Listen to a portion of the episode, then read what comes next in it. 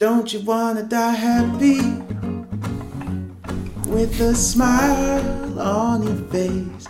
Wake up a laughing. Cause you're free of all the things that would hold you from your ocean view. Life is a landscape. Why don't you paint it your way?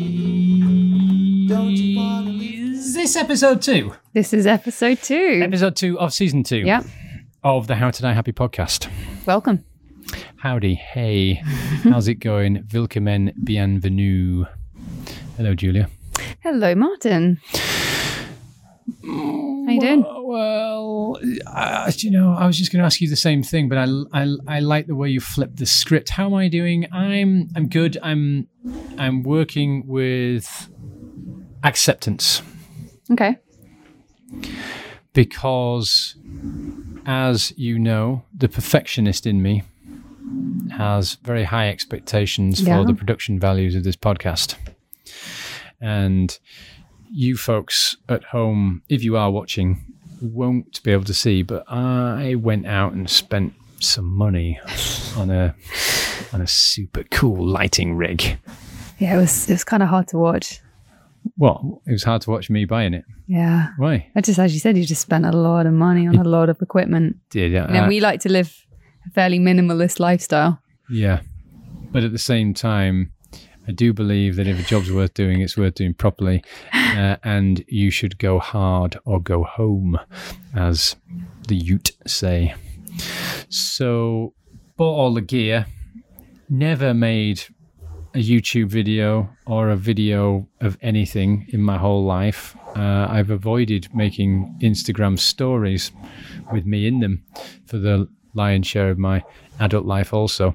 And suddenly, we are producing a video podcast. This, dear viewers slash listeners, will not be without the odd hiccup. Um, and you, unfortunately, are going to experience a little bit of a hiccup in this particular episode. So, so in this episode, we spoke to a wonderful woman called Jeannie Welsh, and we'll hear a bit more about that in a moment. But uh, meanwhile, I managed to not ensure that the SD card was cleared on the second camera, which means halfway through, nay, it's like a quarter of the way through. Nay, uh, yeah, a third of the way through, the camera on Jules and I unfortunately ceases to operate, which means that you will have Jeannie speaking a lot for the latter lump of the show. Now, that's perhaps not a bad thing Well, because it- she's a beautiful woman with the most amazing smile. So you get to see that for the rest of the show. and immensely animated Mhm. and so passionate about what she does. Um, and, you know, who wants to look at my tired old face? However, I might try to have some fun with the edit. So, so, so I don't know what's going to happen yet. There will be video, there will be imagery of Jules and I, but it might just, it might not synchronize because it might just be us going for a bit of fun. Just bear with us. You know, this is a this is a new thing, all of it, and uh, you know we're doing our we're doing what we can. Mhm. So thank you for your patience, and of course, if you don't want to watch the video, just do what you always do: listen to the video. listen to the audio. Do you need some sleep, my love? killed the radio star. Sorry, what? Do you need some sleep? I think I do.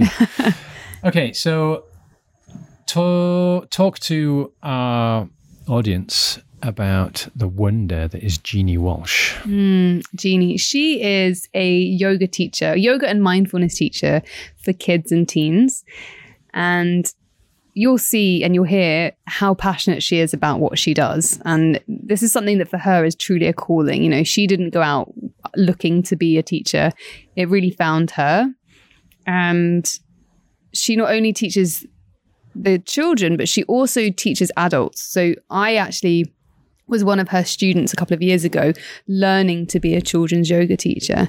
So she's really bringing these incredible skills she's bringing them out to us now in a time where we really need them and she's passing them on both to the children and to the adults so that we can really start raising a generation of mindful aware self-regulating beings Mm, the word the word regulation came out a lot in a good way. Self regulation.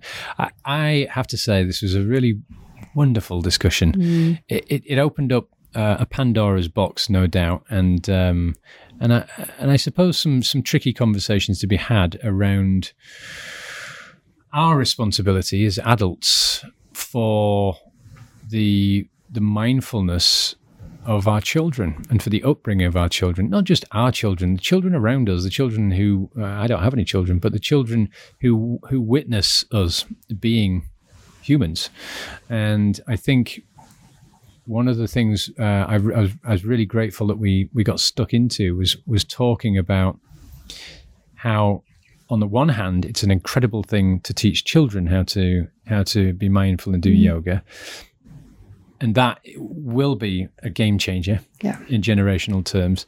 However, if we adults are not also doing that work to ensure that we are setting the right example, you know, Yeah. leading by example, and also interacting with these children in a whole uh, more conscious and mindful way, then it might not work. So, yeah, it's beautiful. It's beautiful. yeah. I, I feel like we could have this podcast could have gone on for hours. Um, so I definitely think we'll have her back at some point to to speak with us again because, as you said, it's a Pandora's box. There's, and every little thing connects the dots to the next subject, and then they all interlink, and we just find ourselves in this web of of beautiful things to talk about. And um, yeah, it was fun. It was it, fundamentally what Jeannie's doing is is the grassroots work. You know, it's it's dealing with it's tackling uh, the systemic root cause issues in societal terms by by trying to show kids there's a whole other way to interact. There's a whole other way to communicate externally, but also, of course, communicate internally and to really tune into their their body, mind, and and soul. So it was a fun, animated discussion. Uh, you, as you said, we could have gone three hours. Uh, sadly, that would have been most of that would have been on one camera. um, but you know, thanks for being so forgiving. And if you incidentally do struggle with the concept of forgiveness, we did do a chinwag on that in season one, so feel free to listen. shall we? Shall we get on with the episode? Yeah, let's have a listen to Jeannie. Jeannie Welsh. Let me die in peace in peaceful fields full of wheat and a breeze that's sweet. It's some place where we all grew our own food. In community with friends and family that love the sea and they love to see when I'm doing really good. So I thought parrot ownership in Bali was a, a rarity. We just met a guy in Amed who has a parrot, and now I'm told you have a parrot. I do have a parrot, yes. I am intrigued to hear about your parrot, Jeannie. my parrot, my my parrot named Joey, who was the most unfriendly bird I had ever met. So unfriendly that we thought it was possessed.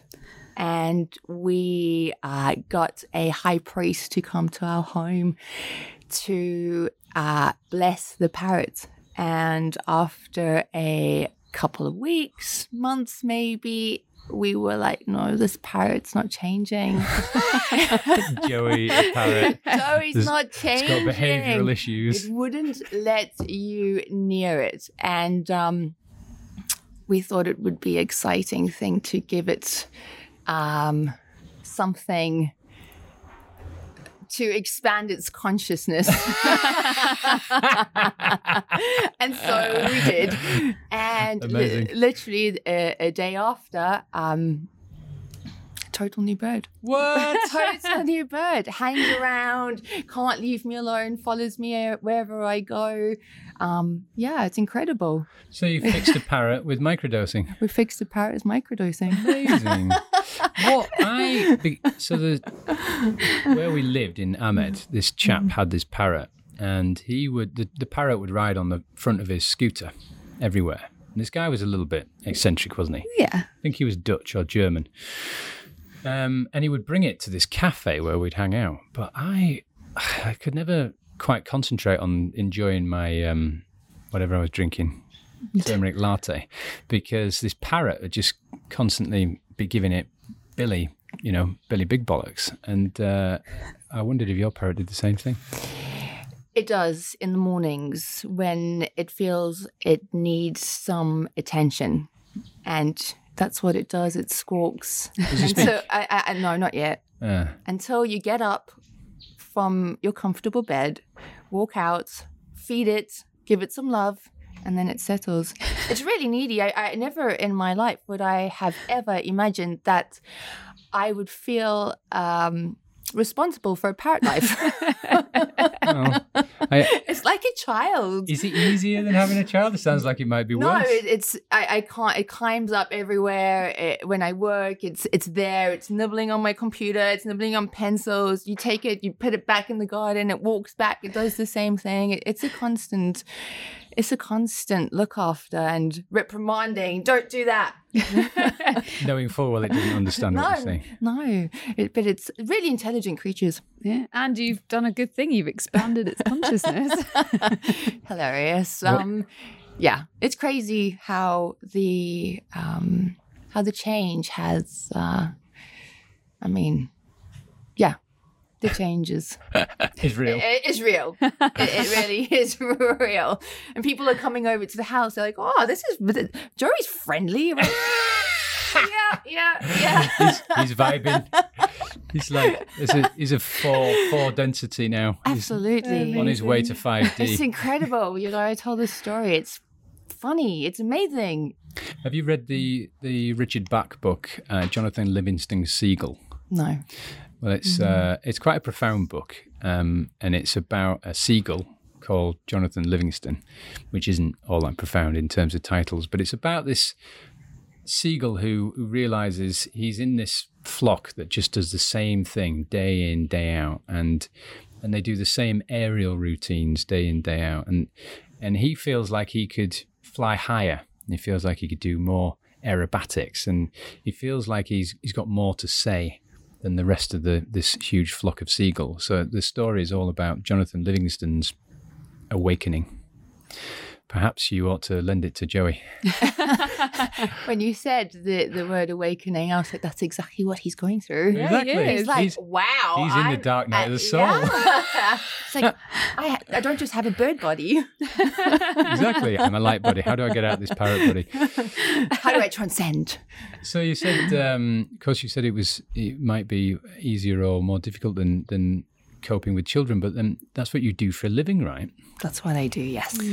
So for the wonderful folks at home, give us a, a, a quick spin around what you what a typical day for Jeannie looks like. Currently, a typical day looks like waking up, attending to the parrot, Of course. of course, and um, just getting on with you know working on the online course that I've created, um, working on um, letting people getting people involved in what I do, you know, making them understand that um, yoga goes far more f- go reaches further more than you know just the name itself and how the benefits of yoga can reach the children that we have in our lives. And especially now where we never before have experienced so much stress and anxiety uh, uh, amongst ourselves as adults. But can you imagine what it's doing to our children? You know and and just making it known that there's an alternative to what's happening in the west you know alternative to this medication or these labels and that there is this holistic practice out there that can help children self-regulate can help children with stress and anxiety and all the things that um, the challenges that children are faced with now that we as adults are growing up didn't have to. Well, what's happening in the world right now, we didn't certainly have that type of stress. So, um, yeah, just um, chatting to a few people, just reaching out, um, then working physically, hands on children with children, one on ones, um, helping them uh, breathe, teaching them how to breathe, moving their bodies, um, creating that sense of awareness within themselves, understanding that, you know, they are responsible for their own emotions, they are responsible for um, being a better human being, I, I Mm. guess. And then Then I take a chill, make and myself I a take hot chill, cocoa, with a have a massage. pat myself on the back, and say, "Wow, I changed some small small minds today." Yeah, uh, that's the goal. Wake up every morning and h- how can I be of service? Hmm. How can I be of service? And you also Beautiful. teach adults Yes. to teach children yoga and mindfulness. And that's how I met you because you taught me to be a children's yoga teacher. yes, I run um, yoga and mindfulness for children and teens teacher trainings, where um, we get to teach adults these amazing skills and how we can apply these skills as we le- when you know as how we learn them as adults, how we can apply them develop that are developmentally appropriate for children. Mhm. And it's really fascinating. And it's also really work- is. works for us as well because then we start work, look, realizing that we need to do some of that work Oh, and absolutely. play like children. Absolutely. Yeah. Just getting, you know, I think we're just coming from such a broken society where we've where we've lo- lost that um connection with our inner child. Mm. And Mm. that's, you know, when we can connect with that, we have that remembering of, hey, Yeah, you know, but that's society today, isn't it? I suppose, and we are treated almost like we're in a factory. I think from childhood onwards, we're put through an education system that's been specifically designed to to keep us subservient, to do as we're told, to respect authority. At no point is there any mindfulness being taught there. We're not. Uh, now I'm. I I say we're not. Listen, I'm 46, so I'm thinking about when I was a kid. So all due respect to uh, what's happening in the in the school system now. Hopefully it's improved uh, because they used to throw wooden chalkboard Oh, rubbers at my head when I was at, when I was at school, and it was okay. You couldn't sue. Um, be quiet, sit still. Yeah, No. be seen and not heard. Yeah. that, that was it. It was it was very much be seen, not heard. But but then there was no one teaching us interrelation skills either, interrelational skills with one another. We just you just had to kind of work it out, and you had to fight it out uh, a lot of the time. And certainly from my uh, perspective as a as a child from a um, should we say a messy home background, my mum was an alcoholic and so we had a, a, a real i'd say quite a colourful upbringing and and we were bringing our trauma to school every day and someone was going to get that trauma. Uh, and, that, and my brother and i james and i were you know two years different, so we were at the same school. And nobody was teaching us how to cope with any of this. Nobody was teaching us how to to be mindful. You know uh, we only learnt to breathe when we actually when we were doing martial arts, which we would then take out on the people who got on the wrong side of us as, as kids. So, I, so what you're doing, and of course, when I, when I, because I met you, we met you, uh, we met you independently, didn't we? But when I heard a little bit about what you did, and then of course when Jules started working with you, I was just blown away because it's, it's what we never had as as children is this opportunity. So I was, I was interested. How did you find it? it found me. yeah, it found me. I was um a little bit about my story. I uh come from a home where my parents got divorced, I think at the age of 3. Moved around a lot. My mum got remarried. Our family had to split up into different homes because for financial reasons. Um then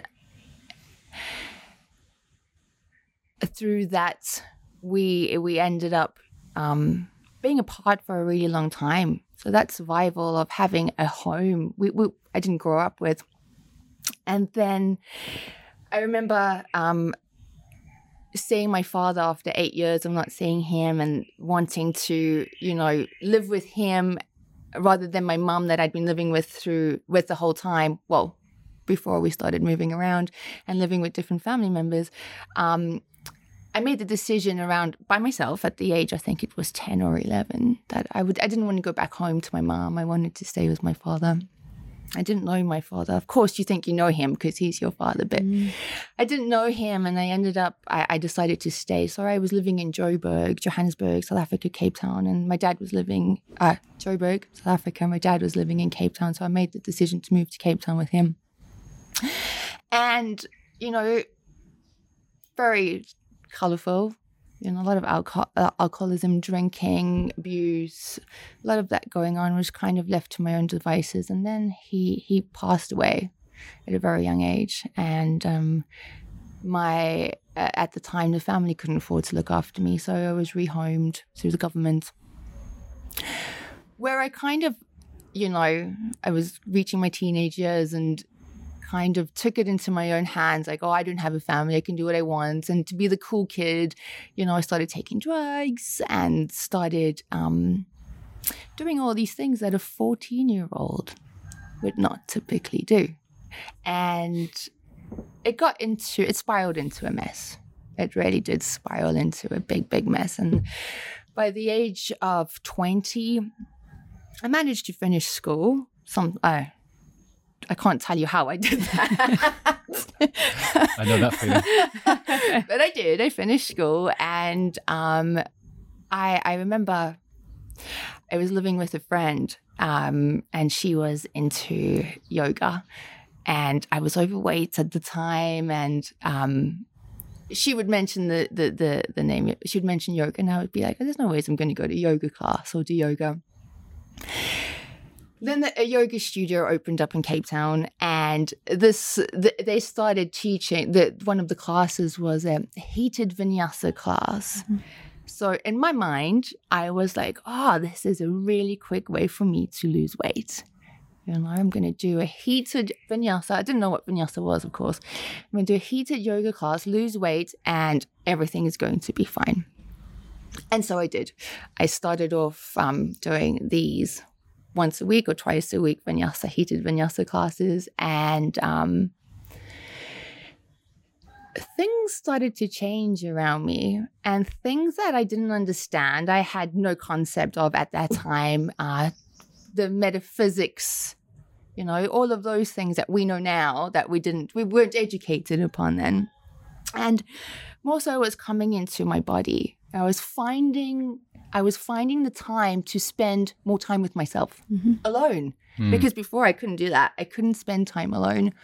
And something was changing. And I, I was like, oh, I wonder what that could be. And I got really inquisitive about it. And six months into my yoga practice, uh, a yoga teacher training, 200 hour teacher training came up at the studio I was practicing at. Now, you need to remember I wasn't practicing. I knew nothing about yoga or nothing about the science. And um, I wasn't, I, I was doing yoga to be cool and to lose weight, of course, you know. Uh, and so the 200 hour te- uh, teacher training came up, and the slogan was um, deepen your practice. Now, I did not for one moment or second want to become a yoga teacher. I was more uh, intrigued by what deepen your practice meant. And so I signed up for this and um, I did a 200 hour yoga teacher training. Six months into my very own yoga practice, I couldn't even do a chaturanga, but here I am doing a. I, I had no discipline, but here I am doing a 200 hour. And I, um, I finished it after a month and I didn't get on my mat for six months. Wow. I hated yoga. I hated it. It's very, very common after a teacher training. What? You yeah. just, I remember when I finished mine, they even just said, just don't go to a yoga class for a couple of months. Is a 200 hour That was after session, my 300, but. Is that a long, is that a long training session? 200 it's a month. hours? It's right. a month. Yeah, yeah literally okay. like 7 a.m. to 7 p.m. of just full on yoga right. every oh, well, I, I suppose that makes sense. And, uh, you know, of course, we know now what we didn't know then that you, I certainly didn't know that you know when we when we sign ourselves up for these types of practices, we also sign ourselves up for healing. Yeah. And that was definitely not on my in my peripheral at all. And um I was working in a dead end job, horrible job, and I just I that's when I started questioning things. Why am I here? Why am I waking up at six in the morning, driving an hour to a job I hate? Why am I working till 5 p.m. in the afternoon? Why does it take me an hour to drive home, get home at 6, upper 6 p.m., and still need to make dinner and then go to bed? I don't have a life. Mm, I'm on, I I'm don't on the, ha- the hamster wheel. Yeah. And my, I got to understand that there was something inside of me that was longing for more. I didn't know what that was at the time, but something that uh, my soul started speaking to me. It really did, and I and that's when I started to understand I have a soul, and how can I get out of this physical body and move more to what my soul is asking me to do. So going back to going back to the yoga teacher training, I hated yoga afterwards. I um I left my job. I left my dead end job. I think it was after five years of working in the same job, and um. I took my pension money and I went with some friends and we went off to travel Europe a little bit. And I, I remember being in Ibiza and I remember ha- spending all my money, you know, doing Ibiza things. That's that's expensive. and um and just waking up one morning after like a weekender and I was like, what? What is going on here? So I I had no money, went back to South Africa and um I started volunteering for a non-profit organization in South Africa who works with uh, prison, uh, works in the po- uh, Pollsmoor prison in South Africa, and um, just working, doing the seva, doing that work, got to really uh, feel called to do the same. You know, do work where you're giving back. And then it was like, oh my God, I have no money. What am I going to do? Anyway, the one day um, I was sent to teach kids yoga.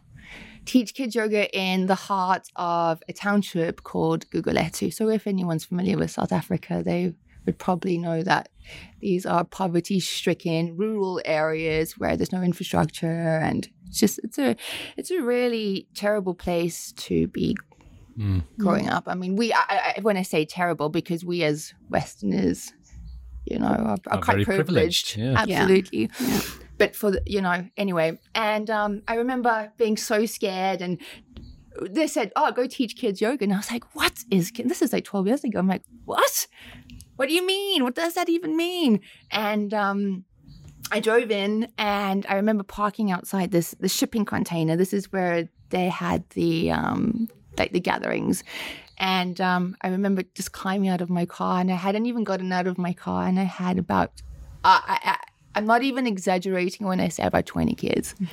20 kids of aged between 4 and 12 just run up to me and climb in the car and play with my hair and at that it was that instant where I was like oh, this is something, something's going on on the inside. And um, the rest of the day, we, we I mean, I, I taught a yoga class, whatever that meant at that time, just through some sh- physical shapes in the air.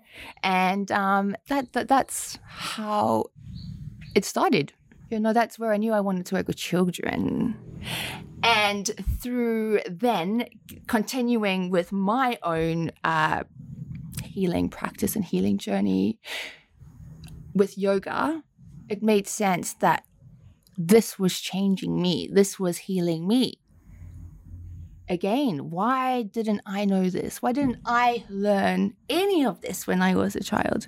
Because it makes sense as an adult to use all of these tools.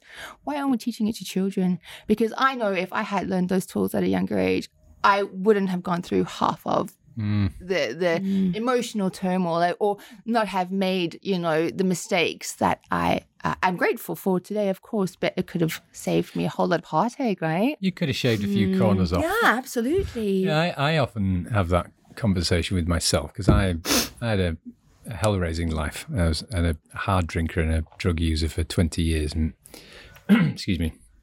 And even as a kid, you know, as you, I've given you an indication of, of a, a modicum of what it was like. So it was the school of hard knocks, and I was constantly injuring myself or injuring other people, or we all got injured and, um, you know, broken hearted, but obviously burying all this stuff. And, and, and it was only, what, two and a half years ago that I discovered all of this amazing stuff that we're talking about on the How to Die Happy podcast every week.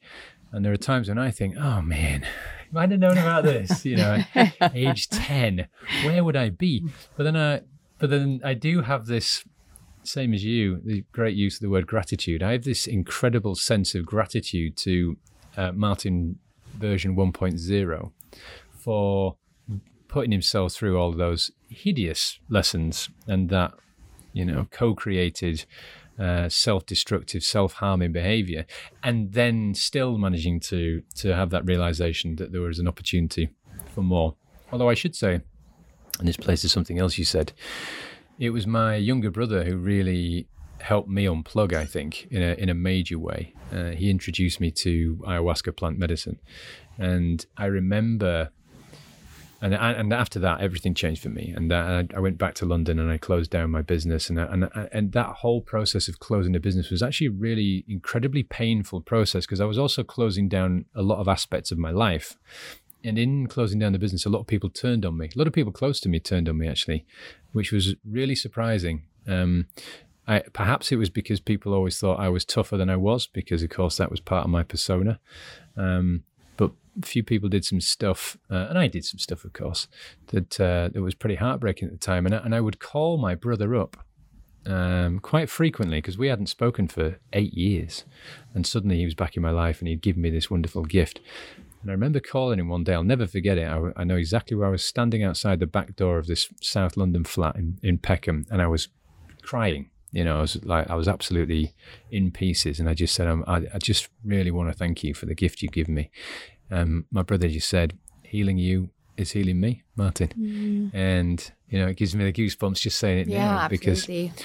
um, because I think when we realize our fragility and we realize that we're we're always on the healing journey, um, but then we we go through the self awareness, through the self responsibility phase, and then into.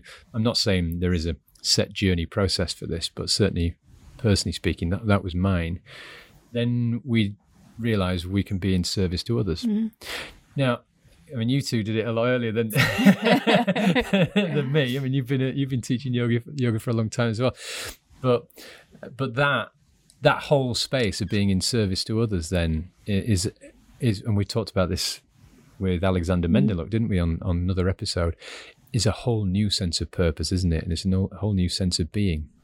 And also, we we have to remember that these lessons come to us when we're ready for them. Absolutely. You know, and these stages of awakening, they're not going to come when we're not ready.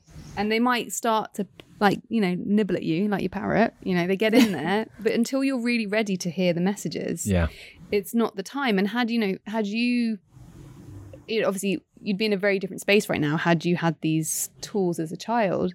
But equally, you might not be now sharing these incredible gifts with the younger generation and also with us adults and helping us learn to now teach them to the younger generation. So it, it always works out how it's meant to, isn't it? And it works out for the best. But yeah, Yeah. sometimes we sit there and think, oh, I wish I'd I wish I'd known about this, you know, woulda, 20 coulda, years shoulda. ago. But yeah, but everything's perfect all of the time. That's yeah. even when it doesn't feel perfect, it's perfect. Mm-hmm. Uh, but of course, I, I can only say that with hindsight because there was, there was plenty of time as a child and a, a young adult when when I felt miserable as sin about my mm. existence. So what you're doing is just amazing. So I'm, I'm interested for our listeners who maybe some of which you know what yoga is, of course, but maybe don't know what yoga is in terms of a deeper practice, in terms of you know what you, how you were alluding earlier on. It's not just stretching and and you know making shapes in the air. There is a, is a whole healing process, but So how how could you tell these people what it is you do for these children? Hmm. It's so it's so big. How do you conceptualize it into, you know, uh, as, a few short sentences? Um, as we know, we, I, I teach yoga and mindfulness to kids and teens, but it, it's more than that. When we use the tools of yoga and mindfulness, we teach children and adults uh, self regulation. We teach them self regulation. And of course, when we are able to regulate ourselves better, we're able to respond to situations better. You know, we, we kind of, um, we, we, we increase that space between action and reaction. We can regulate our emotions. We can show up and respond appropriately. Can uh, avoid a lot of um, a lot of uncomfortability. Is that if that's the word? Um, Uncomfortableness. Uncomfortableness. There we go. That's the word. Thanks, Martin. I'm not 100 percent sure whether or not I made that word up. I don't know. Would it be discomfort? yeah. There we go. Thanks, Julia. I, I can't believe I fell down that rabbit hole. I'm a professional writer. But we, we now have a new word. and I like. Well, Uncomfortableness. Discomfort. Discomfort. That's the word. Um, in, in my defense, English isn't my first language. I'm so Afrikaans. I have no defense. So I, And- I and- use that all the and time. it's my job.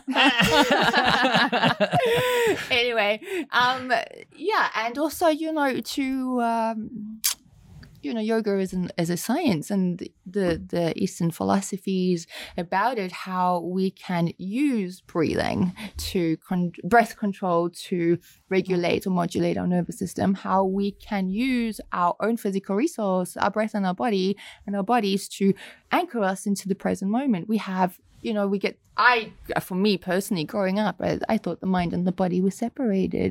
Didn't we all? Exactly. And through using these tools, we can, well, using our own resource, the breath and the body, we're able to um, control the mind, you know, this time traveling mind, Mm. and how children, or how we learn so early on in life that we have these thoughts and we think that that's it, you know, we, we can't, we can't um, understand that these thoughts aren't real, that we make them up ourselves.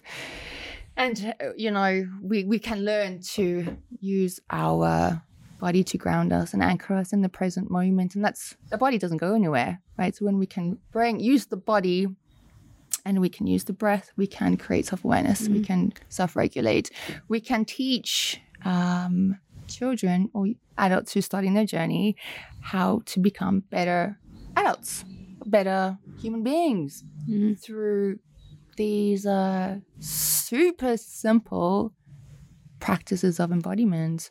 Mm, you put that so well. I think that the, the fundamental point is that they are super simple and it is your body. And it's free. Yeah, exactly. It's- Yeah. You can do it anywhere. exactly. Yeah. but but we we talk we've talked about breathing a few times on the show. And We're actually we're hopefully going to have a, a leading breathwork expert on in this season. But breathing, let's talk about breathing for a moment, right? Because you know we don't know how to breathe, do we? A, a, We a great number of us don't know how to breathe, and I think as you, as you say, we we grow up thinking that we are mind. We are our mind. There's nothing else. So so we do whatever mind says. And of course, the mind is a is a crazy chimp that just runs around screaming, grabbing stuff, thinking about stuff, regretting the past, worrying about the, The future. monkey mind. The monkey mind. Mm. So and this was the the big lesson for me because I was all I was way up in my mind, and you know this is a guy who'd had three nervous breakdowns as well. That's how that's how up in my mind I was. I broke it. Um, he says with a perverse sense of pride. yeah, I done broke my mind. um, but the point is, when I learnt to breathe, that was it. That was the begin. That was the. I remember the moment. It was. Um, it was an epic point where suddenly I realised this was the key.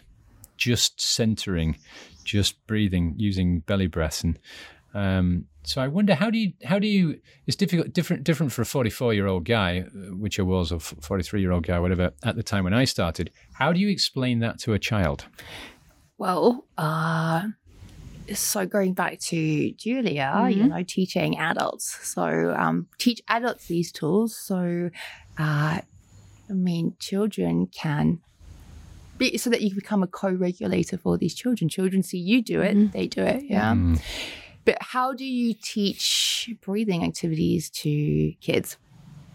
Just like, you know, we go in, our nervous systems are strong, they're well developed, and we go and we sit and we're in a class and you breathe for three minutes. Of course, our mind takes over and we we we start fidgeting. And for kids, it's very much the same, right? So just like we go to school and then the ABC, it's the same for children, right? I, I would not um, ask a child to sit and breathe belly breaths for uh, 10 minutes. Absolutely not. It's not going to work, is we, it? Absolutely. We have to meet them where they're at, where they are at developmentally. So if I, I get asked this question, uh, you know, uh, a lot, where I speak to parents and I'm like, hey, your child to try some yoga and mindfulness. And they're like, oh, my child can't sit still for not even a minute. And I'm Yeah. like, your child needs yoga and mindfulness. Extra. Definitely. Um, so you know, we meet them where they're at. So we then we introduce different modalities. We introduce games. We introduce songs. We introduce um, chanting. Well, songs, chanting, wherever wherever you are in the world. Um, we introduce um, things that they're interested in. You know, uh, if we're introducing it to a four-year-old and they they they love their little teddy bears, or they they have a little imaginary friend, and we can suggest, you know, why don't you lie down on your belly and put your your teddy friend on your belly, and then watch your as you breathe in, watch your teddy friend, you know, rise, and as and you breathe out, what Yeah. what should fall, and they're really, um, you know. Fascinated by that. Again, we're not telling them to breathe because they, we would lose them. So we're saying, oh, why don't you put that on your belly and watch that? And then we start training the brain, training that mechanism, training the diaphragm to get Mm. used to that. Um, get used to it. Mm. And it's Yeah. fun. And you it's know, fun. as long as you make it fun and engaging and never too long, Absolutely. they love it. I remember doing one, I think, with you on the training, and it was for slightly older kids. But we had bamboo straws, and on the yoga mats, good tip for kids with a yoga mat, get uh, um, Chalk. chalk, Yeah. and you can draw on the yoga mats. The kids love it. And we drew like racetracks on the mats, and then you give them a bamboo straw and a little pom pom ball, and they have to blow the pom pom ball across the racetrack to get to the end. And obviously, through doing that, they don't know that they're learning to breathe. They don't know that they're practicing their exhale. Mhm, mhm. But through that, that's what they're doing. Yeah. they don't they don't know that we're teaching them that breath control, right? And of, of course, it's you know when we're in that heightened state of arousal, their go-to mechanism mechanism needs to be a extended exhale Hmm. because that elicits the parasympathetic response, right? Now, telling that to a child, they're going to be what? Well, tell that to an adult. Yeah. Para, para simple. What now? yeah. Exactly. So, you know, when we're teaching them things like um, blow the petals off your flower, it's a breathe in, Mm. breathe out. It's more a controlled exhale. They have more control over that. Mm. And we're just eliciting all of the good stuff in That's the body. That's beautiful. So, yeah. so linking it with storytelling seems to be yeah. be quite the key. So, yeah, like creating adventures. I mean, I used to teach um, a really close friend's child um, yoga online. And, you know, it took a while to engage him because it's through a screen, but eventually he loved it. And Martin always used to laugh because I'm in the living room or wherever I was teaching at that time. And I'm like, you know, being a different animal and we're going through, we'd always have these amazing adventures for like, you know, it was 20 minutes, 30 minutes, whatever he could manage. But for me, you know, I'm jumping around the living room like a frog, or the next minute we're running around like dogs, and it's great. But you bring, I was bringing in the stories and the adventures. Absolutely. And through all of that, you're creating awareness. You know, it's like reach out and look at, your lion paws. You know, then they get to look at their lion paws in inverted commas and like, like how many lion fingers do you have? You know, I'm just making it. Yeah. And then they would be like, one, two, three, four, five. We're creating that self awareness. Like, hey, body, I have a body. You Mhm. know, I'm here in my body. Yeah. So yeah, it's so simple. I mean, it's, it's so simple and so fun. But yeah, there's a, there's a there's a big. Um, of course, we need to understand where a child is at developmentally, so that we can. Um, I mean, we're not going to teach a, ch- a 15 year old to jump around like a frog. So, Mhm. where that balance is. Yeah. Mm. I remember you doing an exercise with us where it was to help us learn how long we could concentrate for. And I might quote this one wrong, but I think you we had to count and focus on the counting until we oh we thought about something else. So we had to be really, really Yes. focused. And as soon as we thought about something else, that was like our limit, our number. And you start realizing that for us, our concentration levels are really short. Hmm. And then you're getting a child and you're putting a child in a classroom and saying, sit down, be quiet, listen to me for an hour, maybe two hours. And then you start thinking, well, I can't. I can't sit and listen to my own counting for, I can't even remember where I got to, but it wasn't very far. And then you think, okay, well, if, if that's me, surely for a child, I've got to halve that, quarter that, and find that that niche where, okay, they- that's an, that's an okay time for them to sit and concentrate. Yeah, but I, I and I, you make a, a really valid point. I, I, we as adults in 2022 uh, apparently have an incredibly short attention span. Now, I, I read. I read a study somewhere that said that we we now have an attention span as short as a as a goldfish, but I, but I've also but I've also seen that rubbished by um, by other uh, uh, leading um, voices in the field. But the point, I think, I think it's, I think it's still spot on in as much as, thanks to these devices we have in our pockets and in our hands, twenty four seven, uh, some of us at least. We do have an incredibly short attention span. So, and we're time poor anyway, aren't we? But I think the idea of, of then adding the fact that we just cannot actually concentrate or not concentrate or be calm for a moment is part and parcel of the problem. I remember when Andy Puddicombe launched Headspace, the meditation app, and I remember I, I actually I did actually I think that was maybe my first or second foray into meditation, and and it, I realized how incredibly transformational that was for me. Stuck in the rat race, plugged plugged every which way you can think into the matrix, but um, but realizing that I, I needed a guide to just talk me into breathing for even a minute, you know, like just get yourself out of fight or flight. You know, realize, look at, just sense your body. What are you doing? Well, I'm tensed up. Why are you tensed up? I'm always tensed up. Why are you always tensed up? It's a really good question. you know, what are you doing to your body when you're always tensed up? You know, your your lizard lizard brains work. The, the lizard brains working. The monkey's doing its thing, and of course your Body's just pumping out adrenaline and cortisol. Yeah. Absolutely, which of course we can become addicted, in, and actually addicts do ride do ride the wave Absolutely, of um, they thrive. adrenaline, yeah, which- and and you know, going back to what Julia said about the uh, having these children going to school can't focus, stressed out because they can't focus, or Mm. stressed up from the environmental factors. So they're in that lizard brain, that survival brain, right? Mm-hmm. yeah. And then they're pumping up all this adrenaline, and then they're told to sit still. And the only way the body can process adrenaline is through movement. So here we are, we're sitting with something, we're sitting with a big problem here. yeah, A big, big, big problem. Yeah. yeah, How are children supposed to learn how to focus? Because that's something we misunderstand too. Focus is a skill. So that's something we're born with. We need to train our brains to learn how to focus. So um yeah, there's big problems. Yeah, and I think I mean I've been I did a bit of research earlier, and I'm I'm learning that ADHD is on the rise, but a lot of it's misdiagnosed. So we've got children coming into schools, and they're not exercising anymore. I mean, I when I was at school, we did a lot of sport. You know, it was a big, big part of our day. But a- lot of schools now don't have playing fields. It's not part of the daily routine. So kids are coming in, probably having been on their phones already. Then they've got to sit in a classroom all day, and then they might be on their phones again. So nowhere in that are they moving. So No. then a lot of children are being diagnosed with ADHD because from everyone from the adult's perspective they can't sit still. They can't concentrate. They can't focus. And then sadly that might go further and they get di- um, prescribed medication. Absolutely. but actually what a lot of these children need is yoga. yoga, yoga and mindfulness. They need routine. They need outside time. I think um i read something like i think one in every 10 youths in the States is diagnosed with ADHD. Um, and it's now the most common mental health condition among children worldwide. Um, but they're also saying that most of that's mi- misdiagnosis.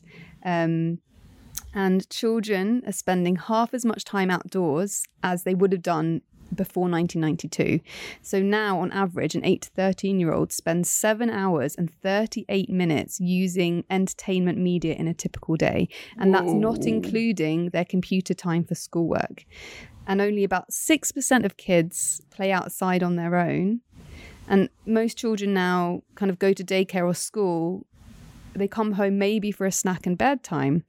And so they're not getting that outdoor time. They're not actually playing. Well, not Um, just that, Julia. They're they're only, you know, when we talk about, uh, you know, senses, they're they're so visually stimulated. You know, we're not encompassing um, the others. You know, the hear, the mm-hmm. hear, the auditory. The uh, they probably eat food while they're on a screen too. You know, Mm. and that that's a big problem as well. It's Yeah, and I suppose all the while they're focusing on these senses and these senses, then you're you're likely closing yourself off to your extrasensory perception, which we all have. Mm. And you alluded earlier on, as you began doing the yoga, you realize, oh, hang on a minute, what's going on here?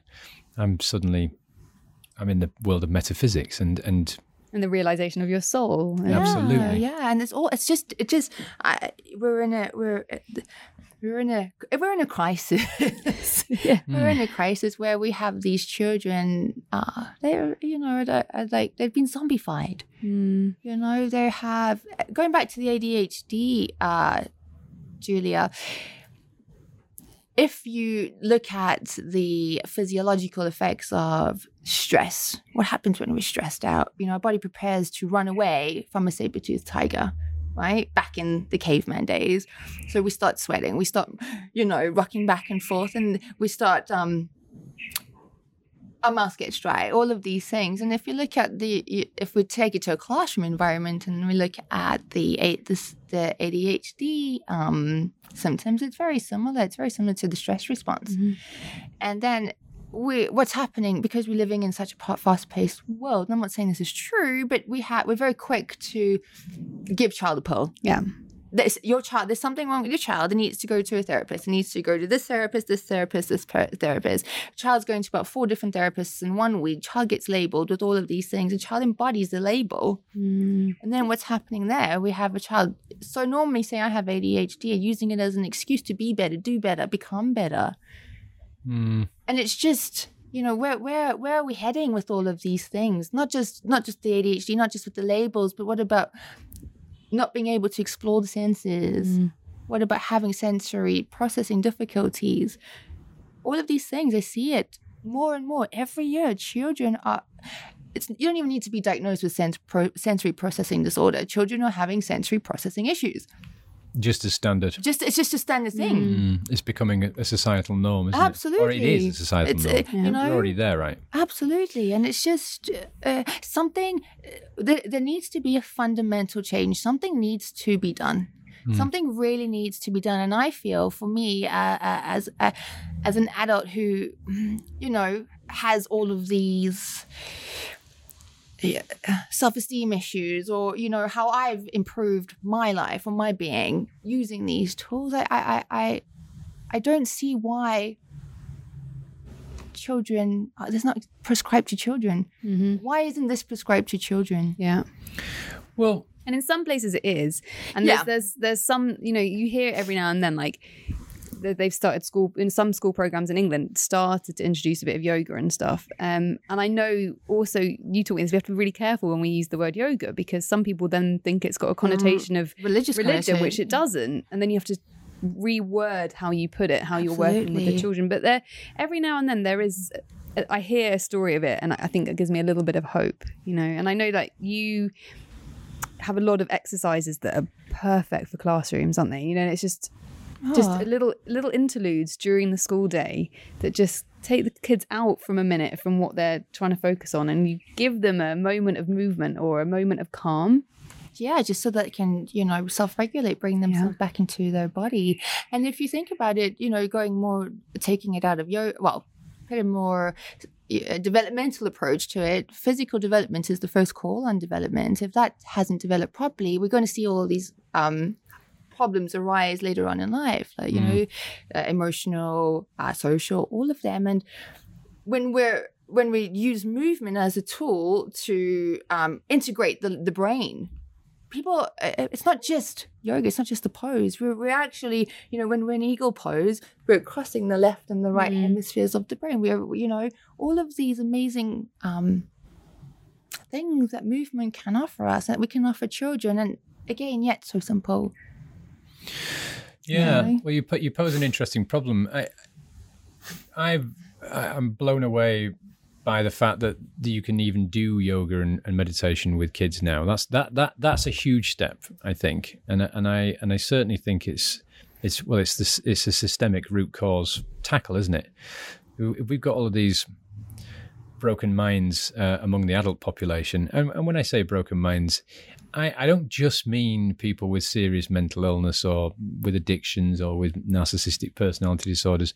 We've all got our, our we're all carrying trauma. Every adult on the planet is carrying Yeah. some trauma, and I- and I think that's that's a, a a piece on its own where the gr- the grown ups in the room actually need to accept that they are a little bit broken, that they that they're carrying some wounds that they, that they never healed, and of course.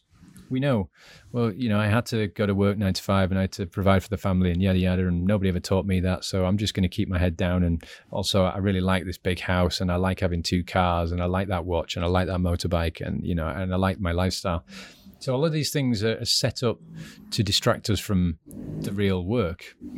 But at the same time, I think if if we can have that conversation about trauma with adults, and we were talking about this the other day, trauma doesn't necessarily need to mean living in an abusive household. You know, you you might have been dropped as a child, Well, no, there's different levels of trauma. aren't little there? So- T's and big T's Yeah. yeah right? So so mm. I think part of the the fixing of the problem has to be to have a conversation with adults to say, look, you know, you, you need to heal, fix yourself and heal yourself before you are in the, the most optimal position to be bringing up mini yous. absolutely And we don't. and This is something we discount all the time. You know, people are just uh, having babies left, right, and centre. And don't get me wrong, uh, the gift of life is a beautiful, beautiful thing, and and and it, you know that's that's what that's part of the the whole process of being at Earth School.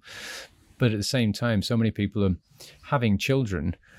Never having repaired themselves, or never having even looked at themselves, and then what does that do for the child? Well, I I can tell you firsthand. Mm. You know, we Yeah. you can tell me like mother like daughter Well, exactly. But then right? also we're Like- carrying generational trauma. So it's not even just our parents. It's like their parents and their parents. This And- goes back generations. I, we were actually having a discussion about this. This so I'm doing this big chakra healing course at the minute, and I we're on, we only started two days ago, so I'm on the base chakra, and we were chatting about generational trauma, and you know it goes back to like my granddad was in the war, you Mm. know, and I was like, well, that's so far, but yet so close. Mhm, mhm. Yeah. And you've and you you're carrying some of that. Absolutely. And it's, it's that combination of nature and nurture. Of course, there have been debates over over the years. Is it nature versus nurture? No, it's it's all of it. Absolutely, It's yeah. epigenetics. You know, all it, it's been, and that's been proven. Yeah. yeah, it's yeah, and that, and that the science of epigenetics is is exploding now, isn't it? To to expose that. So I think that's one of the things we need to do. But I think also it's it's tackling the education system, isn't it? Uh, you know, I, now I. I, I've had some wonderful friends who are teachers. My mum was a teacher uh, for 35 years, and she was a bloody good one, um, despite her um, uh, drinking problem. However, having witnessed firsthand what a bad teacher looks like, and I'm talking about people who, well, A, they're too young to be teaching, too inexperienced when it comes to just life, but B, they're not actually there to, to they're not actually there to fulfill this this passion of teaching children. They're there because they get whatever Paid. it is. yeah. They get like paid, you, they get a you pension, they get 10 the weeks holiday. passion. This is your calling, isn't it, to work with children? It's the- Absolutely. Completely. So, I- mean, uh, you know, we, we, we've got an hour and 45 minute podcast here. And we're going to try and fix the world here. But, but I, I think it's important to have these conversations on this show because as we know, it's all connected. Yeah. We are all connected. Everything is connected. And, and of course, the, the obvious thing for a lot of people to say is, well, how the hell am I? You know, what can I do? What difference can I make? What difference can my child make? You know, this is the system. It, it is what it is. Just get on with it. You know, let's just, I'd, like the guy in the Matrix, I'd rather just eat my steak and drink my red wine and not I, actually waking up looks a bit painful to me. Excuse me. It is. It's really painful. no, no illusions there. It, it, it's super hard work. Um, but it, we have to do these things uh, incrementally. And and I, I think the wonderful thing about what you're doing is is you're tackling it at, at, at the base, at the beginning, grassroots. So how do you? Well, actually, I'll stop talking and asking questions. You know, we have a, a segment on the show every week. It's called "Be My Guest," where we uh, invite listeners to record questions for the guests. Now we have two questions from one listener for you. So let's just do that. Be my guest. Let's talk, my friend.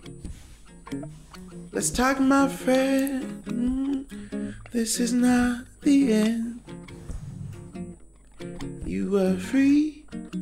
You just don't know it yet.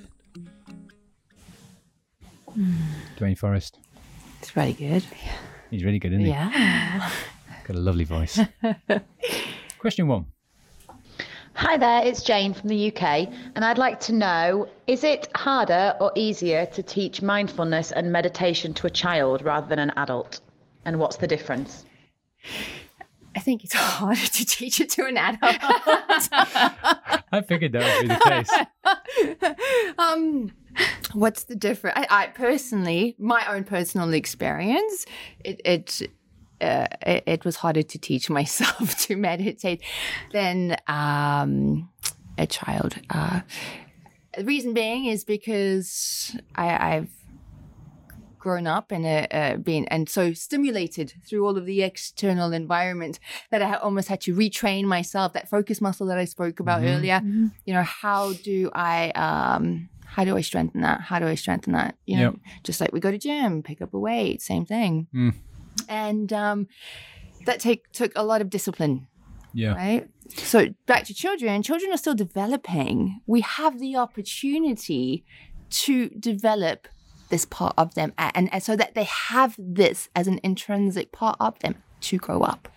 So it's, it is it's baked into their daily practice. And it's it, just the same as eating and drinking and you know going outside. Well, six percent of, of the kids are going outside. But then So- you make it when you make it fun and it's not a chore or it's not something I have to do. It becomes yeah, just part of your daily routine, and then you realize when you're not doing it, things don't quite Um, feel the same. A- And, and you know, a lot of a lot of us get confused. You know, meditation is sitting still in a in a, a, a seated position, not blinking an eye. That's you know, no. You, there's walking meditation. There, there's so many things where movement is involved, and for Mhm. kids, we use that. You Mm. know, and we then we include the senses. You know, take a walk around. What name one thing that you can taste. Two things that you can see, three things that you can smell. That technique, and we just eh, eh, uh, include these things where children have to become aware of what question comes next. They have to be in tune to my voice, and they have to focus and be con- and concentrate so that they understand what comes next. And these are these are short little tricks. Uh, and easy little tricks that we can include to help improve that focus muscle, right? yeah, Mm-hmm. yeah. It was a good question. That Yeah. thanks, Jane. I would add, we as adults don't just have have to go through the process of learning. First, we have to go through this incredibly painful process of Yeah. Unlearn. learning, right? Yes. And yeah, when I discovered the concept of unlearning, which was only, you know, a couple of years ago, right? I was blown away because then I started to research neuroplasticity and neuroscience and, and how we have essentially um, these synaptic pathways that are almost you know, metaphorically carved into our brain. So when an event happens to us, let's say it happened, the first time it happened was when I was age three, and then it happens again, age four, age five, and we train ourselves to just constantly, or the, or the brain does its job, right? It, it's it's in protection mode in that regard. It just sends us down the same path, and this is where the confusion can can call uh, can come across because you because the brain sometimes doesn't know the difference between a physical and emotional injury. Or a brain doesn't know the difference between an actual real life event and memory. Yeah, imagination Absolutely. as well. Yeah. Like it's all one thing. We, you know, we can, and, and I mean this in a very nice way. We can manipulate, Mm. you know, we can ma- manipulate children Yep. in a good way to, con- you know, Yeah. For the brain to not pick up on, you know, is this actually a memory or is yeah, yeah. this? But it's but it's training. It's Yeah, brain training, and and, and. I I- I'd say this about because people still often ask me about meditation. You know, I've got I've still got some friends left in the UK and uh, around the world who are still very much more, you know, doing the matrix thing. Um, and all due respect to that, you know, that's their that's their vibe, and I'm sh- and I'm sure they're having a great time. But people often say to me, "How do you how do you even sit for ten minutes? I can't meditate." And it's not I haven't got time. Some people say I haven't got time, but some people say I just can't do it. I, I, mm. I I've tried and I can't do it. And it and it and it com- and the answer is it comes with practice. Well, people forget that it is a practice. It's like you wouldn't just, you didn't just, you had to learn to walk. You had to learn to speak. Mhm. You have to learn a new language if you want to speak a new language. Meditation is the same. And Yeah. meditation actually takes years and years of practice. Yeah, it does. But Yeah. it's the practice that is what you need. And that's, it doesn't matter that you might not actually be meditating yet. You're working towards that point, And No. all of that is beneficial. it, it becomes easier when you're when you become self-embodied. Yeah. Like right now uh, in my life, I you know I'm just like I just need to meditate, just, you know, move all these obstacles out my way, and I can't wait to just you know go Yeah. for a walk or Uh-huh. sit down on my mat. You Yeah. know, now it's like for me in my life, it's like it, it's Yeah. And Well, it's Like not a drinking chore. water. I it's, need it's- it. It's not Yeah. a chore anymore, is it? No, It's it- because you know. uh, Well, I think we. I can speak for all three of us. We all appreciate the immediate benefits of doing it. Absolutely. My um, a teacher of mine once said to me, we were having a little catch up about my practice, and he said, you know, how's your meditation practice going? You know, your daily, because for me it's very important to have a daily, regular practice. And I just said, oh, it's fine. It's something I have to do. And he said, no, no. Think about it as you're taking yourself on a date. You know, and I use this in a lot of my practices now. It's like I get ready for it. I get changed. I might even put some different jewelry on, and I take myself on this date and spend time with myself, like you would if you were going to go with somebody else. absolutely Mm. that's a really nice way to see Yeah, it. it is. Mm, And, and again, training. So just as Yeah. just as a great many adults will regularly go to the gym, uh, maybe they're lifting weights, maybe they're on the Peloton, whatever that, that vibe is. That is training. So and the mind is exactly the same. Mine's the same. So unlearning versus learning, and of course the little sponges that are the children. uh, um, I would presume if you've got the right methodologies, which you quite clearly do, and all of these um, the the techniques to train them, then it's it's comparatively simple when you're looking at. Um, Someone in their forties who, who, through no fault of their own, has had to construct a way to be. And uh, speaking from personal experience, having had the the upbringing I had, I, I had to. I didn't have necessarily the right advice from other people how to do that, and I didn't. And I, I wasn't see. I wasn't getting the healthy examples from the adults around me. So of course, what happens then? Well, then you're you're doing it yourself. And I used to. Well, when I, I came very close to suicide, I had a loaded shotgun in my mouth uh, one time. My my beagle actually stopped me from killing myself. That's a whole other. It's it literally. Follow the podcast. it, it literally is a whole other podcast. We've already recorded that one. Um, but I realized through through seeing myself doing that, getting to that point, to that lowest point of depression, that the last person I should be talking to about anything to do with healthy living was me. Oh, absolutely. And of course, when you're all up in your head, Yeah. and, and of course, depression, as we know, uh, means often you, you don't feel that you can. Well, you actually might not even have the energy or the ability to articulate your feelings to anyone else. So, so yeah, unlearn. I'm conscious we didn't hear Jane's second question. I'd also be interested about your thoughts on labeling emotions. Because I think sometimes it can be quite difficult for children to understand the emotion that they're feeling, but I also think it's hard for adults to actually label the emotion that they're feeling. So sometimes you may feel that you're angry, but you're not. You're frustrated, or you're jealous, or you're lots of other things. So I was wondering how you communicate that difference in emotion to children. Great question. Really good. Mm, very good question. Well, we first need to teach them about emotion. I remember growing up and, um, you know, being programmed into me that we have good emotions and we have bad emotions. And being told not to cry or not to express those bad emotions, Mhm. right? Um, so that's not the case. that's definitely not the case now for me. Um, you know, it's getting, of course, uh, uh, uh, Joe Dispenza. You know, I, I Awesome, Mhm. absolutely. uh, awesome thinker. I might not say this correctly, but I'm going to try. Thoughts are a. I can't remember his exact words. Anyway, emotions are in the body, thoughts are in the mind. We have a thought that triggers the emotion. We have emotion that triggers the thought. This ongoing cycle, Yeah. right? So you know, really, we have to bring the awareness to the body again. Right? How do we teach children about emotion? Well, in the body. And a great activity I like to use for that is the body scan. You know, sometimes, Mhm. you know, children will come and they're like, I'm feeling angry. Oh, where do you feel that angry? What does anger feel like for you? You know, and most of the time, you know, I feel anger in my fists, you know.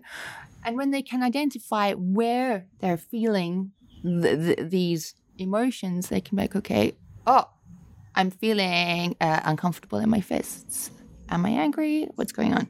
Or when I have butterflies in my stomach, and that, that you know, a lot of children complain that their bellies are sore. Mm. You know, what does it feel like for you? Is that anxiety? You know, this is what anxiety feels like. Okay, you're feeling that now in your body, in your stomach, or wherever you feel it. Then we can use a breath to kind of balance that out and Mm. Yeah. not, not a to nice- say that you know it, it- use the breath to balance it out, but bring more of uh, the body in tune. You know, bring it more into a collabora- collaborative state. you know, where the nervous system can just c- calibrate and be like, all right. Or move the body. I'm, I'm feeling like this now. But when I move the body, I can feel like this now. What does that emotion feel like for you now? And then, you know, Mm. Unblock that energy. Not that you would explain that to the child, but obviously. Of course, of course. It's just, you know, when you're dealing with, obviously, if you look at the emotions wheel, you're not going to teach a five year old about all of the, the, the bigger emotions. It's basic ones sadness, um, anger, happiness. Um, I can't remember what the other ones are at the minute, but you know, start with the simple ones. Where do you feel that in the body? Bring the awareness to the body. Um, makes me feel like this when I feel like this. Okay, when they get used to that, you know, they can learn how to regulate where they're feeling and be able to be okay. Okay, I'm feeling anger. It makes me upset. I'm going to cry. All right, that's great. Mhm. Cry. It's totally normal. Mm. You know. Well, that that's the thing, isn't it? Being being uh, allowing yourself to realize that it's okay to feel and it's okay to have these emotions. So I think a lot of, of us grew up, it wasn't as you said, bad and good. So you're not allowed to feel angry. You're not allowed to feel sad. Don't cry at this point. And you know, we kind of get to this point where I remember doing this a lot. People are like, "Oh, "How are you? I'm fine." Absolutely. And it becomes this constant monotonous, I'm fine, how are you? I'm fine. And I remember you said that, you know, when we, you were teaching us about the children, you said, when they come into your classroom, be honest with them. absolutely. So if you don't feel good, tell them. absolutely. Actually, do you know what, kids? I'm a little bit sad today. And I f- maybe feel it here in my body. Yeah. And allow them to realize it's okay to talk about it. empathy. Yeah. Yeah, we got I love that though. That's a great example because uh, you're right. Yeah. How are you, Martin? Suicidal. There's always this expectation, you know, that we need to be happy and we need to just, you know, Yeah. and, and, it's almost as if, um, I was going to say something, I just to play off of what you said. Anyway, yeah, it's it's okay. All feelings are valid. Yeah, All feelings are valid. completely. But mm. and a, a lot of adults don't understand their emotions. Well, that's and the- obviously the feeling. I'm not going to get into that now, but the feeling versus the emotion. I mean, they're two different parts of this. But you know, as adults, we have we often only really understand the basic emotions. So we'll say that we're one emotion, but when we really study it and realize deep down that's not that's Oh, actually not what we're feeling. That's Like, not what it is. If you look at, I think it's that iceberg metaphor, metaphor where, if I remember correctly, at, at the top it's like anger, but then at the bottom you have this big iceberg with every other Mhm. emotion underneath Yeah. that. And the backstory, of course, it. absolutely, absolutely. and, to, and learning to release that anger, that feeling Absolutely. is such a big one, isn't it? Like we hold it in the body, and obviously all those emotions when they're stored in the body, they be, they become other things later on. But it's just letting that out and knowing that that's fine. absolutely. Yeah, we had an incredible chap called Lee Holden on the show in season one, and Lee is an international Qigong master. And he said something that's always stuck with me. He talks about emotion, mm-hmm. energy in motion. Yeah. absolutely. And, you know, just breaking it down in such a simple way so that we can think, okay, right. And of course, through movement, he's a Qigong master and an energy master. Through movement, we can Dispel it. and get mm-hmm. rid of it. And and it's not. And the- here's the interesting thing, and, and, a, and, a, and a, a, a point to make to the listeners. That doesn't mean put it in a box and bury it back in your subconscious unconscious because you have to. We have to learn to to have a healthier life. We have to learn to sit with it, that emotion, sit in it. Sometimes sit in the searing pain of it, uh, depending on what this emotion is but breathe through that and through that process realize its impermanence realize that it is about to change it's going to move it's going to it's either going to move around your body. It's going to change in severity. It's, it's going to dial down. Or it might even dial up. Who knows? But but this was a, a key learning for me.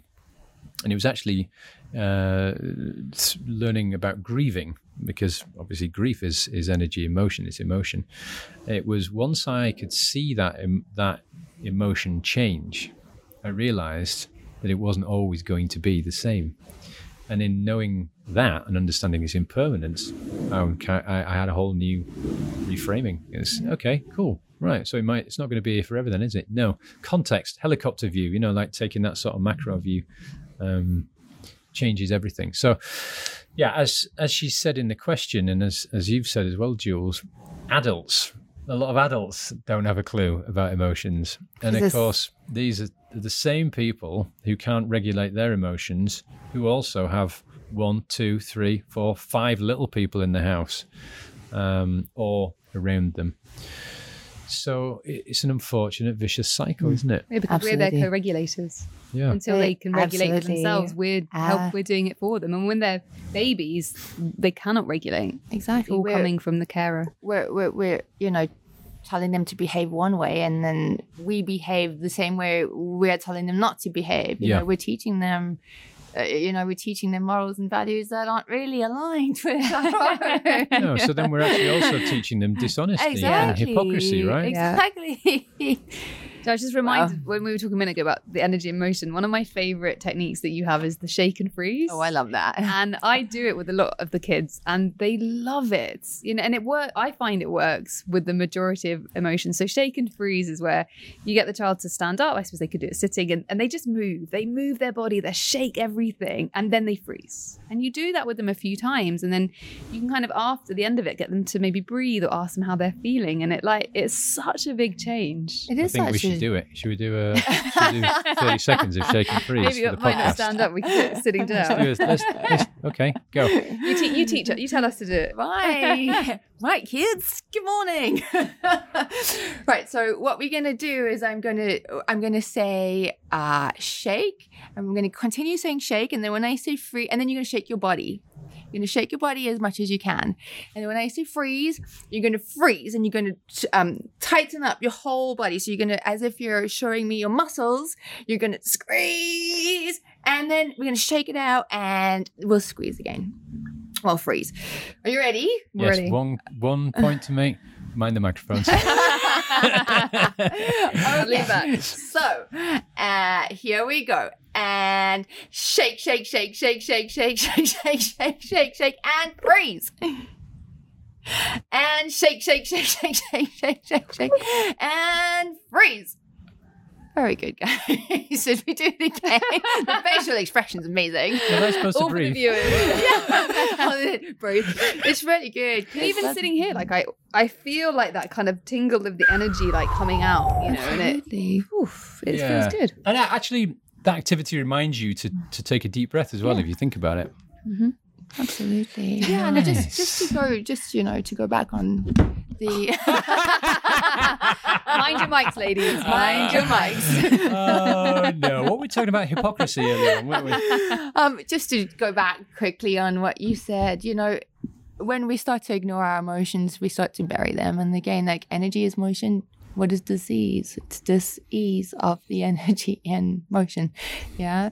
And um, again, with trauma and all these things come and we feel these uncomfortable emotions, it, we become more detached from our bodies. And that's where yoga becomes a, life, a lifeline. You know, yoga teaches us to get back into our body. I, as a child, I used to self harm. And uh, I talked about this on another podcast, but uh, I didn't realize it was self harming. I didn't even know, in fact, didn't even know what self harming was. But I used to, you remember the tape cassettes? Is anybody old enough to remember? I remember yeah, kids, yeah. of I had them. I even had them at Uh, uni in my car. I, I've, What's this? I- I've seen the latest demographic uh, statistics on the podcast, and I know some of our audience uh, know what um, what a tape set was. But I used to take the tape out of the case, and I used to line up these cases, you know, and and uh, this and this was a, a bizarre ritual. And obviously, I was super pent up at the time. And then I would just smash ten bells out of these um, these cassette cases until my until there were my fingers were bleeding, until I had um, pieces of plastic sticking out of my knuckles. And I, and it was only much later on that I realised, because of course then I felt better. I felt better Of course. Yeah, after you- hurting myself. It was only much later that I realised that there was this significant um, similarity between the emotional energy and the physical energy of pain. Uh, and it was a way of switching one off and replacing it with another. So I suppose it stands to reason that teaching children movement at an early age and meditation at an early age might just do a, a good job of putting pay to self harm, do we think? Well, yeah. Not just self harm. Well, I mean, uh, addictions. You know, because we just use that to cover up the pain. Yeah, yeah, and the you know the acceptance. So they if you're allowed to accept your anger and accept your feelings, you're Yeah. given these tools to regulate them. Then yes, uh, so many, so many people out there might not be doing what you were doing. Yeah, it's a it's an incredible thing, and and and, and the more you unpack it, the more you realise how uh, well what a wonderful path you've chosen for yourself. You know, Aga- Again, he chose me. there's no way. I, I, I, there's not one part of me that woke up and you know said, "Ah, that's what I'm gonna do." It, it, it, you know, it found me, and every day it still finds me. It still finds me, and it's just an incredible for me, an incredible path to be on. You know, without thinking about it, without you know planning it. It's just um, it's there. It's my dharma, and I'm super grateful that I found it at the age that I did. I mean, sometimes it takes a whole lifetime for somebody to find this. yeah. So uh, I, Or I, more. I'm, I'm very fortunate. Yeah. Hmm. Okay, so what advice could you would you give to parents who are listening to this and thinking, "You guys are onto something," and I've got one or two rugrats over there, and uh, they're causing some some problems on the uh, emotion front. So, so what what advice could you give them to introduce their children to a mindfulness practice?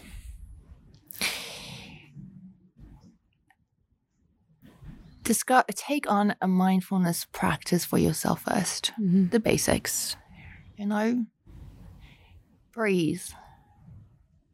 Learn learn how to instead of reacting to a situation that's uncomfortable, breathe through it, and start. That that is the starting point.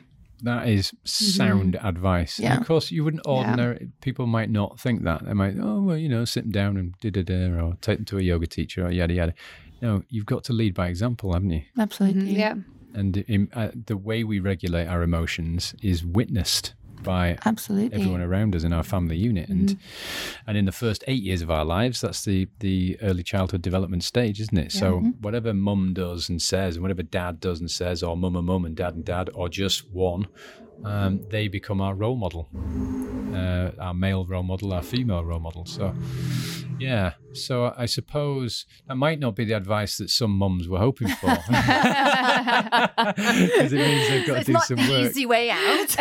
or, or dads. But, but at the same time, it's the best advice ever because actually it means, you know, if you really want your children to have a better chance at, at this Earth School business and, and shave some of those corners as we were uh, discussing earlier on, then the only way to do it really is to lead by example. And, and but actually, little will you realize the, or you you, would, you don't realize right now, but you will realize very quickly the incredible transformational benefits that you will feel.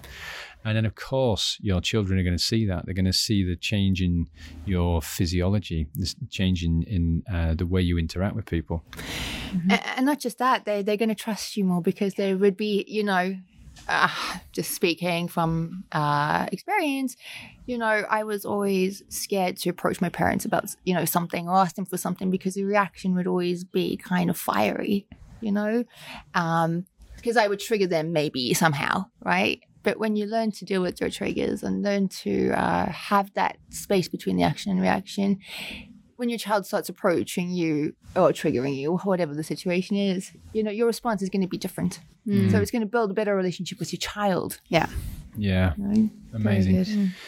You know that the How to Die Happy podcast is kind of engineered around the 10 common deathbed regrets. And the one of the many reasons why I was really, really keen to have you on the show was uh, we are constantly talking on this show about giving adults uh, stories and practical utilities so that they can learn how to to live better ultimately so when they get to that that that point that near death point hopefully they have less regrets um, but of course what you're doing here is is providing an opportunity for the the small people to re-engineer and reframe the whole story, the whole life story on mm-hmm. Earth, and and that might sound rather magnanimous and rather worthy, but I fundamentally believe it is true, and I and, and I I also fundamentally believe that. I don't know which generation it's going to be, but there's a generation coming up mm-hmm. that is going to live in a completely different way to to all of us, uh, and they're going to realize their connection to one another. They're going to be able to communicate that connection. They are going to be love. Absolutely. Yeah. Now that doesn't mean they're not going to be human, right? You know, they're not all going to be meditating Zen monks because we are human and we're stuck in this, and this is, you know, a, a great deal of evolution um, that's and and be, and began as an animal, and it is it is an animal, isn't it? It's an animal meat suit. I call it the Earth Rover. That's what I call my body.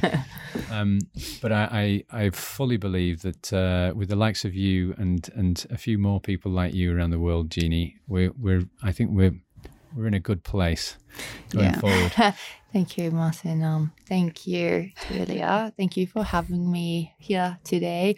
Um, yeah, I, I, that you know, seed the change starts with you. Change from change starts from within, Uh-huh. and you know, hopefully, if I could just touch one person with the work that I do, I know that can create enormous change in the future. So, cheers to that. Yeah, man. I'll I'll drink coconut water to that. Well, thank you, thank you for coming on the show. I've really enjoyed talking to you. It's been fantastic, hasn't it? Yeah. Thank you so much, love. Thanks. so you. much fun. And you're so, you inspired me. You know how much Jeannie's inspired me. And um, yeah, thank you for doing what you're doing. Thank you guys for doing what you're doing. I think this is an amazing podcast. Thank you. Well, I suppose uh, when I, when I first started doing this, now uh, nobody can see all the, the stuff behind the cameras, but but, but I I went a little bit crazy on the on the uh, on the equipment front, the lighting. all that to say that I, I always said to Jules when we started How to Die Happy, even if it helps just one person, it's worth doing. Absolutely. Yeah. And so I, I echo your your thoughts and feelings in the same way. Thank you very much. Thank you. Thank you so much, love. We'll see you again. Namaste. Thank you.